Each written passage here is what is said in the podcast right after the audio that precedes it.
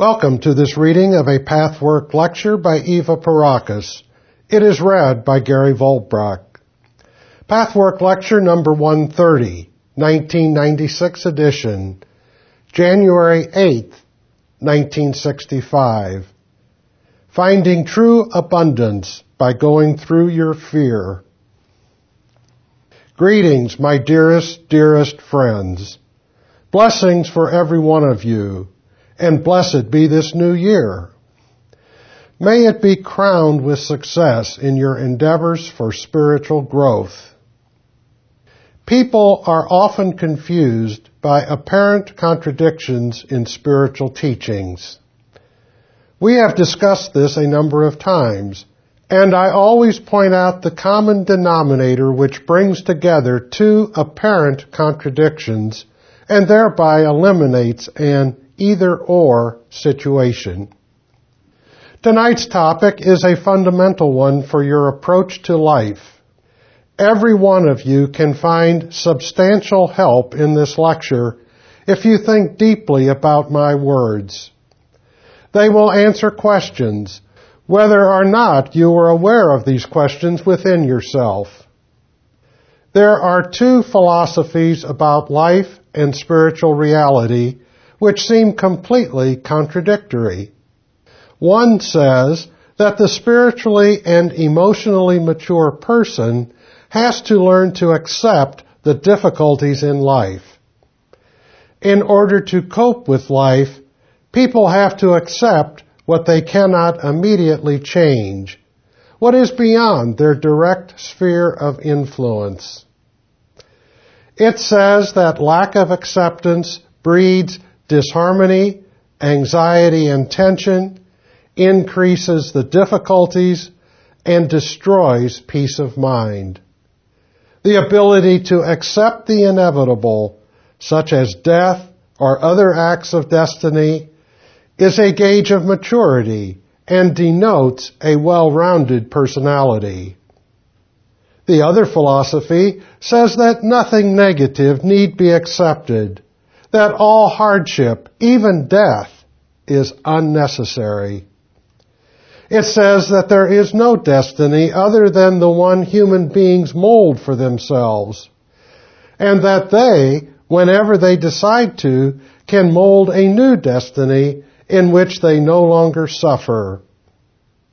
It postulates that true spiritual awakening is marked by the realization that suffering does not need to be accepted, that the universe is open, that immeasurable abundance is available for all human beings right here and right now.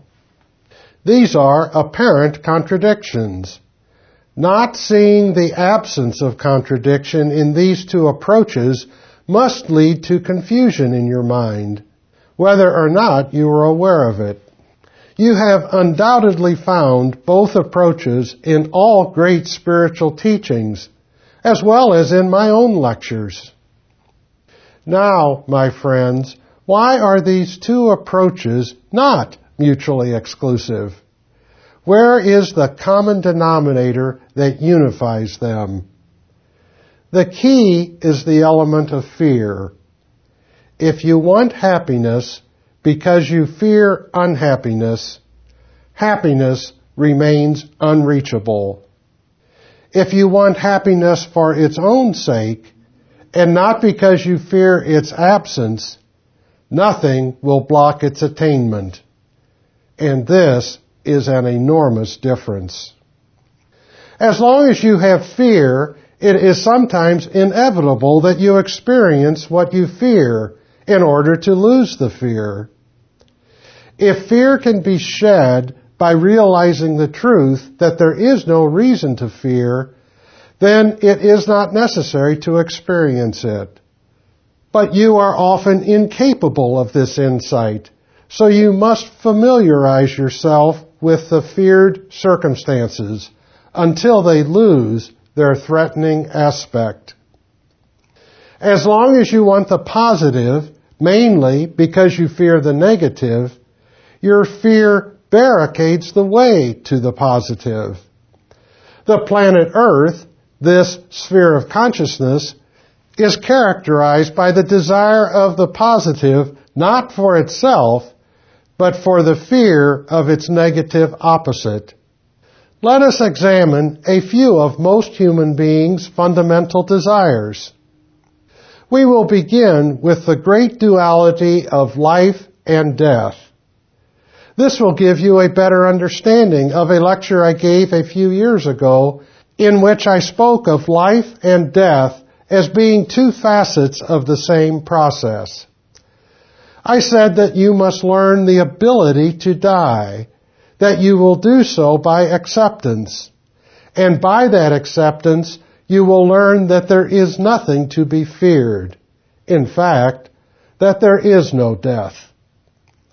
I also said that the person who fears life must fear death, and vice versa. It is impossible to truly love life as long as one fears death. This can be constantly corroborated when observing human reactions. The more a person lives with gusto and joy, the less he or she fears death. The more people shrink in fear from death, the more they cling to life. Not because they enjoy life or because they are dynamically related to it, but in order to avoid death. Such people really do not live at all. Fear of death and dying prohibits one from living. And only by deeply living can you learn that life is one unending process and dying is a temporary illusion. If one clings to life because of the fear of death, life will not be meaningful, nor can it be pleasurable. Needless to say, this is, as always, a question of degree. Since hardly anyone is completely free of the fear of death, otherwise they would not be incarnated in this sphere of being, there is hardly anyone who truly lives. But some are relatively free from this fear and therefore live meaningful and pleasurable lives. Since it is almost impossible for the average soul to realize that death is not to be feared, it has to go through cycles and cycles of embodiments, one after the other, learning to die until dying is no longer a frightening experience. When the fear of dying is overcome, life eternal is possible. As long as it is feared, dying must be gone through. Another great sin of the human being is the wish to be in control. Consequently, the person fears being out of control. While spiritual teachings postulate that death is unnecessary, they also claim that the truly evolved individual is master of the universe and that he or she alone controls destiny. The human soul strives toward this goal. But as long as there is a fear of losing control, the individual must learn the ability to relinquish it, to flexibly adjust. The fine balance between steering one's ship through the river of life and the ability to let go must be learned. The more one fears letting go, the greater the imbalance of the soul movements, and consequently the greater the loss of the final control over destiny. The tight control one grabs at is a pseudo control that merely increases tension and anxiety. It prohibits peace and confidence in the self and in the life process. The only way confidence can grow is entrusting oneself to what seems the unknown by giving up the tense holding. Such letting go eventually results in full mastery without the fear of losing it. For the person now knows that there is nothing to fear. Human beings are not yet capable of immediate control over self and life. They still have to temporarily accept certain limitations within the self which create an undesirable destiny. Denying these limitations by sheer outer will that comes from fear must make the situation worse. Acceptance of one's temporary limitations and, consequently, of the results does not mean resignation to tragedy and suffering. It merely means going through a phase of lesser expansion, comfort, and bliss, accepting responsibility for this state and thereby overcoming the dread of it. Such an attitude will open the door further. Because the human being is, in its highest evolutionary state, in control of his or her destiny, the ability to give over in trust to greater forces must be at least potentially present in every individual. In fact, only by doing so can a person become one with these forces. When one refuses to relinquish control, it is out of fear and distrust. Thus, that which is most benign, which is power, liberation, bliss is blocked. A further fundamental human aim is pleasure supreme. All these aspects, eternal life, control over one's destiny, pleasure supreme, are deeply inborn, instinctive spiritual aims. The psyche instinctively knows that these are both its destiny and its origin and therefore it strives to recapture them. If you desire pleasure because you fear pain or the absence of pleasure, the door to pleasure remains closed.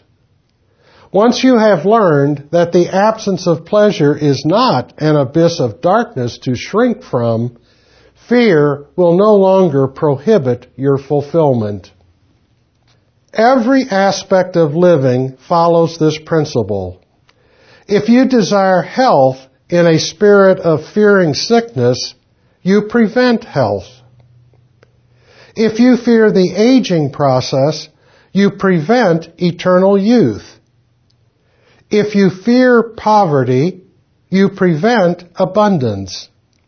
If you fear loneliness, you prevent real companionship. If you fear companionship, you prevent self-containment. So it goes on and on. The great enemy is fear. And the best way to meet and conquer this enemy is first to ascertain, admit, and articulate it. This approach will diminish fear to a considerable degree and open the way to further measures for ousting it. Of course, the desire to do so must, as always, be clearly expressed in one's thinking and intentions. However, if you struggle against fear out of fear of fear, this will be difficult. Therefore, the calm admission and the momentary acceptance of it will do more toward its elimination than fighting against it would. A long time ago, we discussed that the three major stumbling blocks in the human soul are pride, self-will, and fear. The more the soul is unified, the more it can reach the basic point of unification when encountering inner divisions. The same applies to this triad. Pride and self-will are easily overcome when there is no more fear. If you are not afraid to have your dignity impaired, there will be no need for false pride. And if you are not afraid of being controlled by factors beyond your influence, you will have no need for self-will. Fear is the great locked door which prohibits you from entering right here and right now into all that is immediately available the moment fear is uprooted from your heart and soul. This is what your life is all about, my friends. This is what the human sphere of consciousness, with its repeated incarnations serving as schools of experience, is all about. And this is what our path here is all about. The discovery that fear is unnecessary. When you hear the admonition that it is necessary to learn acceptance, you always interpret it as having to accept an ultimate fate of suffering and deprivation. The advice to learn to let go of control implies to you that you have to release yourself into an abyss of danger, pain, and hardship. This is why fear increases, and so does tense reluctance and stubbornness you shrink more rigidly from your liberation, your life eternal, your bliss. In truth, acceptance must bring you to the realization that you are called upon to have that which is most desirable. Giving up control, the little self-will, will finally prove to you that this step releases one into a new freedom, into something positive and desirable, so there is no longer any need to fearfully hold on. When the soul is sufficiently experienced and deeply impressed with the truth that there is nothing to fear, the human personality suddenly comes to a point of realization in which acceptance is no longer a risk, for it embraces the entire benign universe. Then it is no longer a question of having to go through the fear in order to rise above it. Then one is prepared for all the fulfillment, the abundance, the bliss and pleasure supreme in a liberated life and in the life eternal with all its dynamic, joyful aspects. All that the human heart desires is immediately available when one has overcome fear. When you realize this truth, it is the liberation your spirit has been waiting for. It is as though your spirit exclaimed, Oh, that's the way it is. Why did I not see this wonderful simplicity before? Why did I plague myself with all the unnecessary hardship? And you step out from your confinement. The world becomes your own. But where the soul is not yet ready, it still has to learn that there is nothing to fear. It does so through being involved in a world that expresses this ignorance. For only through such a real involvement can the ignorance of the truth that there is nothing to fear be broken through. The self must discover the truth that even what hurts is never quite what one fears. You all have had this experience, my friends. When you anticipated a certain event, how many times did you find out that, after having gone through it, it was not half as bad as you had feared? This leads us to the important fact that the main element of fear is not a particular undesirable factor or event, but the unknown quality about it. Now, it is possible to fear something one already has experienced, either consciously or unconsciously, but while experiencing something in a state of fear, all faculties and perceptions become dulled the truth of the experience is not fully registered, assimilated, or perceived. The fear blurs one's view and one's capacity to evaluate it objectively.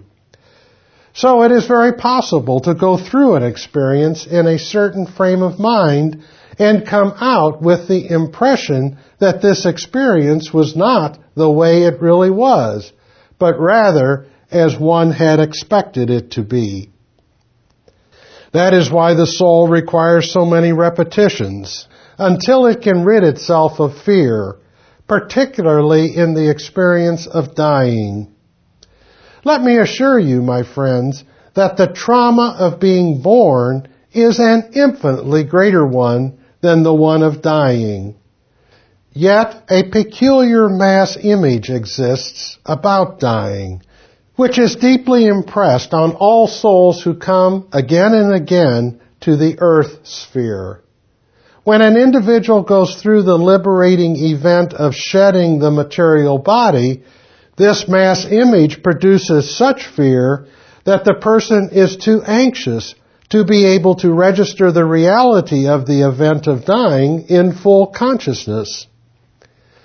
In addition, the conscious intellect ignores the true facts of dying, but meets an unknown element, and the fear of it half anesthetizes the act of perception.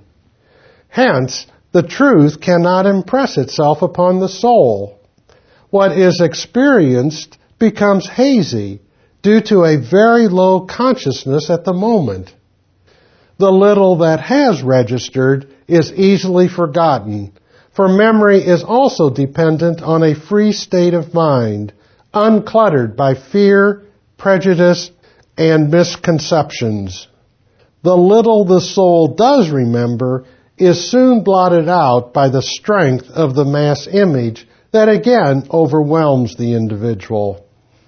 It happens frequently that an individual registers, at the time of transition, a feeling like Oh, is this what it is?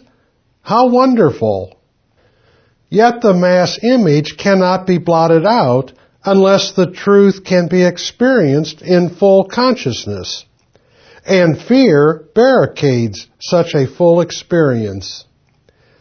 With each repetition, a little more of the truth penetrates until, slowly but surely, the soul rids itself of fear and becomes relaxed about the transition. As relaxed as you are about going to sleep at night, or about starting a new and as yet unknown phase of your life you look forward to without qualms. Dying is produced by the fear of it. It becomes superfluous and ceases to take place when the fear of it vanishes. The same principle applies to many other aspects of living. Wherever fear exists, it produces the circumstances one fears. These circumstances are, at the same time, the only way to convince the self that the fear is unnecessary. The more an event is known, the less it is feared. Although a vicious circle exists in which fear dulls the senses, every vicious circle can be broken. You may argue that actual pain can be very much feared. But, my friends, think about it. Pain is inordinately feared only when one does not know where it will lead, when one suspects something dangerous in it, such as a serious disease and finally death. If you know that the pain will not threaten your safety, you can bear it in a relaxed state of mind, and thus it ceases to be pain.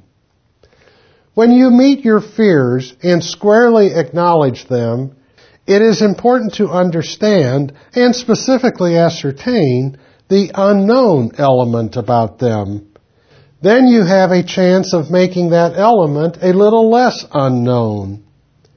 In certain instances, its unknown character may be completely eliminated, while in others, you may consciously accept the fact that some element must remain unknown for the time being, and yet simultaneously accept the fear. Where there is uncertainty about what the future will bring, there is fear. Nothing one truly knows, even the greatest difficulties, are really feared. In order to make the unknown known, the feared unknown must often be entered into, just like the experience of dying. But this must by no means be construed to mean that you should be looking for negative, painful experiences. When you open your whole psyche to positive experience without a trace of fear of the negative, then the unknown must become more and more known. Life becomes more and more fulfilling on all levels. Now, my friends, are there any questions? Question. Is this the only sphere in which one goes through the experience of death as we know it? Answer. This is so. In other spheres, there are other experiences equally important for the evolution of the soul. Question. Are only those who fear death incarnated in this sphere? Answer. That is one reason for drawing souls into this particular sphere of consciousness. But if a person is afraid of dying, that fundamental fear leads to other soul conditions and is connected with a great number of other erroneous concepts. They are all interconnected. As I have said before, being afraid of dying is also being afraid of living, of the unknown elements of both. When such fears exist, there must be misconceptions and erroneous imprints in the soul. When fear constricts the soul, the human being is incapable of entering into and becoming a part of the cosmic life force which gently guides to fruition and which wants to envelop him. He struggles against the cosmic force as though it were an enemy, but in reality, the enemy sits within, a product of false fears, misconceptions, and unnecessary limitations. It is because of these limitations that people turn against themselves and, in spite of a part of their spirit continuously striving for their birthright of fulfillment, another part actually strives for non-fulfillment, pain, and deprivation. The great danger falsely believed to be unavoidable seems less threatening when it is quickly brought about by themselves. At least it is then no longer unknown. But avoidable negative experience has a bitter taste. Negative experience courted out of fear and error is much harder to bear than negative experience that is a result of still lingering limitations. One does not rush into the latter voluntarily. It requires deep insight into the mechanics of one's inner life to even discover this. But only with such insight is it possible to stop the destructive, repetitive process. When you learn the rhythm of your life, when you no longer struggle against, rush into, forge ahead blindly, thereby disturbing the natural rhythm, you will become part of the great cosmic powers with which you can play, which you can guide, and thus you become truly master of the universe. Question. What do you mean by spheres? Answer. Spheres of consciousness, spheres of being where entities with a similar state of consciousness flock together, and they do so according to immutable law, their overall consciousness can be referred to as a sphere. From the point of view of space, a geographical area may be indicated in this way. From a spiritual viewpoint, time, space, and movement are all expressions of particular states of consciousness. This is why it is difficult for an entity geared in three-dimensional thinking to comprehend utterings of a consciousness that comprises more dimensions and also unifies these dimensions into one greater consciousness. Therefore, when spiritual spheres are discussed, the danger is that people begin to think of them in oversimplified terms of geographical areas located somewhere in outer space. Although it cannot be considered untrue that the entire physical universe is inhabited, all space, all time, all planets, all stellar systems, the real universe, with all its myriad of spheres, is within the self. This does not make the existence of many more spiritual worlds an abstract idea, however. They are reality, just as each planet is a reality and exists both within and without. Now, when I speak of entities with comparable overall development, this must not be taken literally. It cannot be denied that there is considerable difference in development among human beings, and so, of course, among entities of other spheres of consciousness. Yet they all have certain points in common, in spite of great differences in perception and comprehension between older, more developed spirits and younger ones, relatively new to this state. But they all can fulfill themselves better by flocking together. This is why they are drawn to make up a so-called sphere. Question. I can't visualize a sphere. Could you give an example of another sphere? Answer. In a different lecture, I explained that conditions on the Earth sphere are an exact expression of the sum total of the consciousness of all human beings inhabiting it. This also comprises, of course, individuals who do not at this moment reside in a body, but belong to this sphere by their overall development and who will reincarnate again here.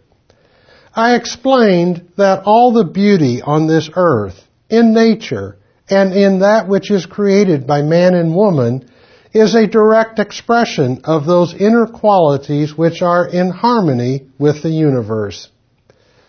Conversely, all strife, such as war, poverty, quarrels, difficulties of all sorts, sickness, and dying are the expression of humanity's confusions, its state of consciousness which clings to destructive emotions. In other words, the earth, with its conditions, favorable and unfavorable, the greatness and the pettiness, is a direct result of all the consciousnesses which inhabit it. All that can be called a sphere of consciousness. Other spheres express the sum total of all consciousness too.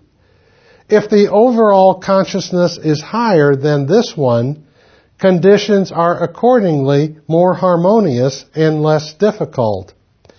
In a sphere where the general level of truth perception is higher, it is inevitable that the circumstances that arise will be less limiting.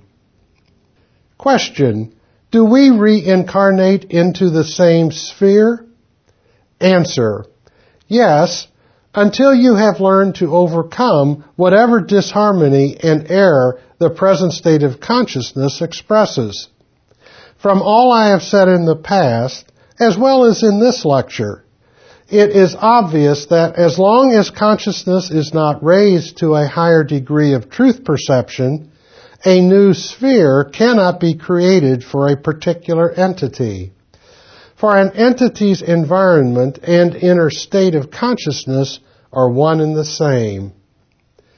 You are not reincarnated into the same sphere because any deity sends or commands you to do so.